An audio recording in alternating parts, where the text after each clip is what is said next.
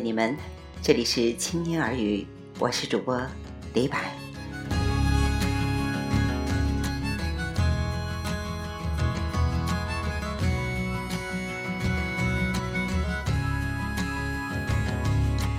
头顶的太阳燃烧着青春的余热，它从来不会放弃。随着轻松的音乐，我们进入今天的这期节目。今天这期节目是一个非常私人化的问题。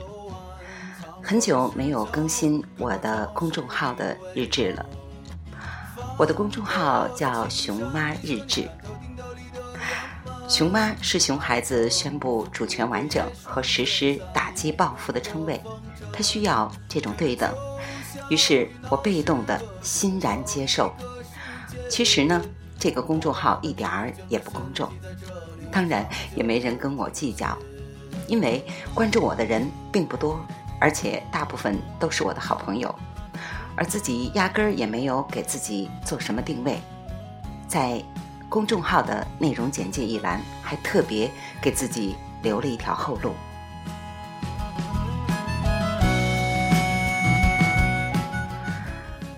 公众号的标注是这样说的：“本公众号更新没有规律，不为写而写，内容没有限定，随意的很，和熊孩子的肆意成长相得益彰。在这里以爱为起点。”收纳着一次一次心灵被电击的小火星，如果一不小心燃到了你，那就让我们随着窜动的火苗彼此共舞吧。大海的波浪翻滚着我们的向往。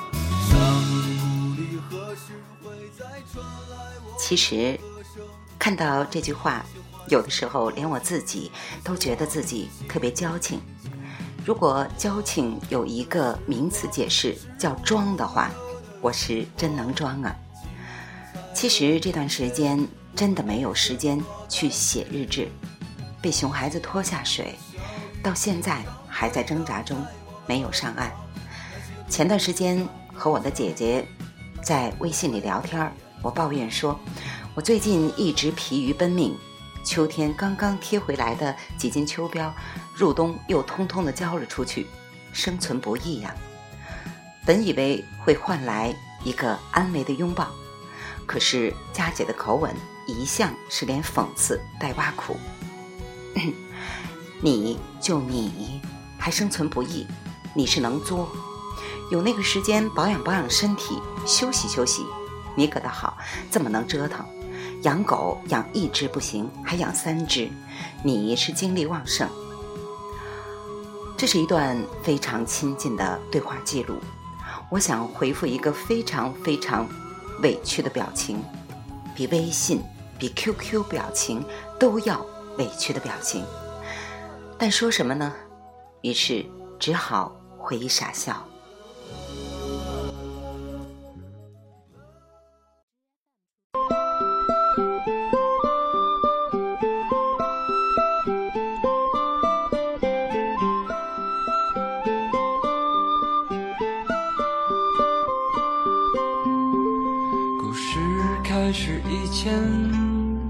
最初的那些春天，阳光洒在杨树上。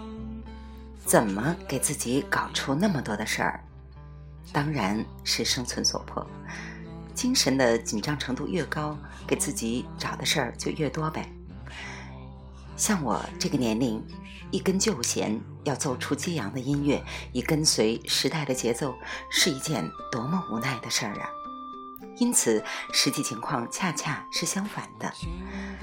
一个间奏只是为了衔接高频动态的音符，我需要这种弹缩，没有这种弹缩，整个曲子岂不成了让人崩溃的噪音？那些快乐之于我，就是一部电影的几个场景，一瞬而已。打个比方，现代科学研究表明。人多吃盐是不健康的，于是发现了辣椒是能消解味蕾对咸味的需求，而降低其他疾病的发生。我不过给自己多加了一些辣子而已，不是吗？此生多勉强，此生越重要。其实，我们每天看到的都只是现象而已。有趣的是，我们看待世界的方式是这样的：虽然一再警醒自己离开现象，但还是被眼前的光环晃得眼花缭乱。眼见为实，这种人类进化必须保留的保护性基因，同时也是对我们戕害最大的双刃剑，而且。人类一般不长记性。仔细回顾，我们都看到了多少我们自以为是的现象，而且很多现象到后来恰恰是实际内容的倒置。一旦放到时间的维度里，放到空间的尺度下，虚幻的是那么离谱。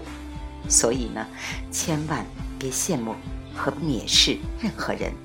活着就注定在各种漩涡中受到各种力量的牵制，不是吗？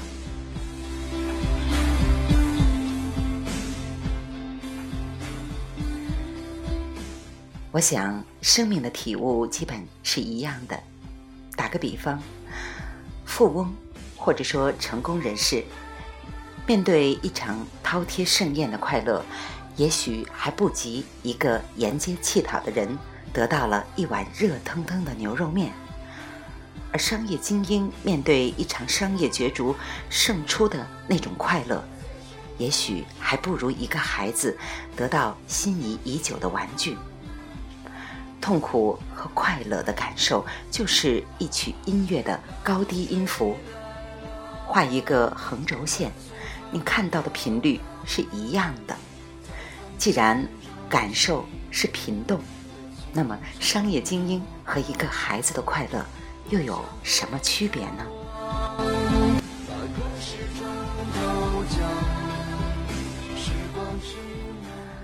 我相信很多人不是用眼睛看世界的，其实真正高人的世界，我们是看不到的。看似一体的世界，存在着一层层看不见的空间。我觉得西方生物学家非常厉害，把动物分成了纲、目、种。其实除了外形之外，我坚定地认为人也有一种无形的差异，物种的差异。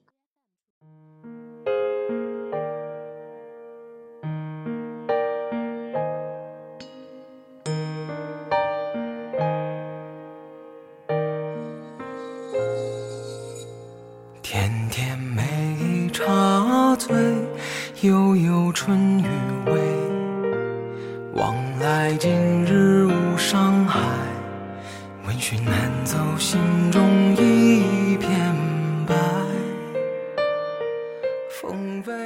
记得陈丹青记录的《木心文学回忆录》中有这样一段话：人有那么一种心理，痛悔、内疚等等。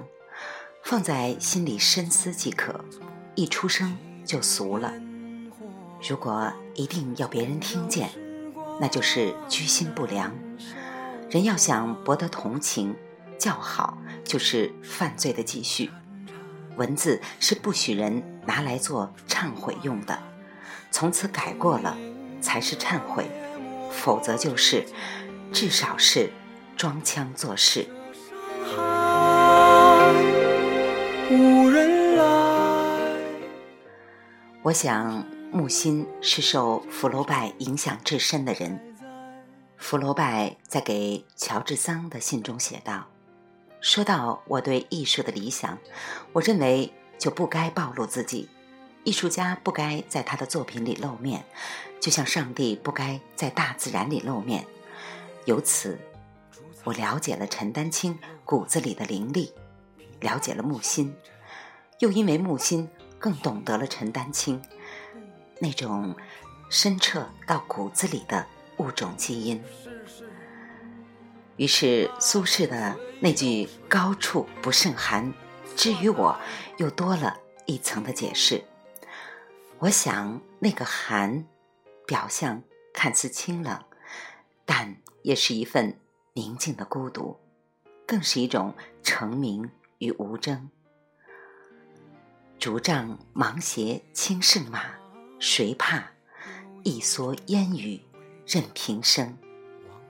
今日无伤害，闻讯难走，心中一片。我实在找不到东坡先生一生颠沛流离、被贬的丰富履历中，何以来的把酒与纵情的洒脱与狂放，又何以淡定自若的随手丹青？何以一诗结句还不忘研制东坡肉？那种交情，实在不是一个饥不择食的选择，而是一个人真正的高贵。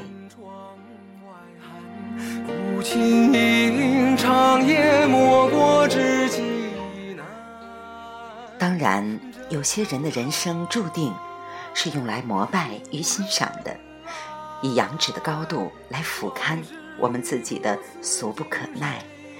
我们还有浓浓的烟火味儿，以矫情和能作来刷新自己的存在感。我们都会偶尔有焦虑和不安。平凡的我们，还是喜欢用外在的隆重来弥补身在的寂寞，仍然时而因渴求而需要一个个对象的反射来找到自己的位置。但，我想我们每个人都将穿越一片喧嚣与繁华，然后归于一种清静。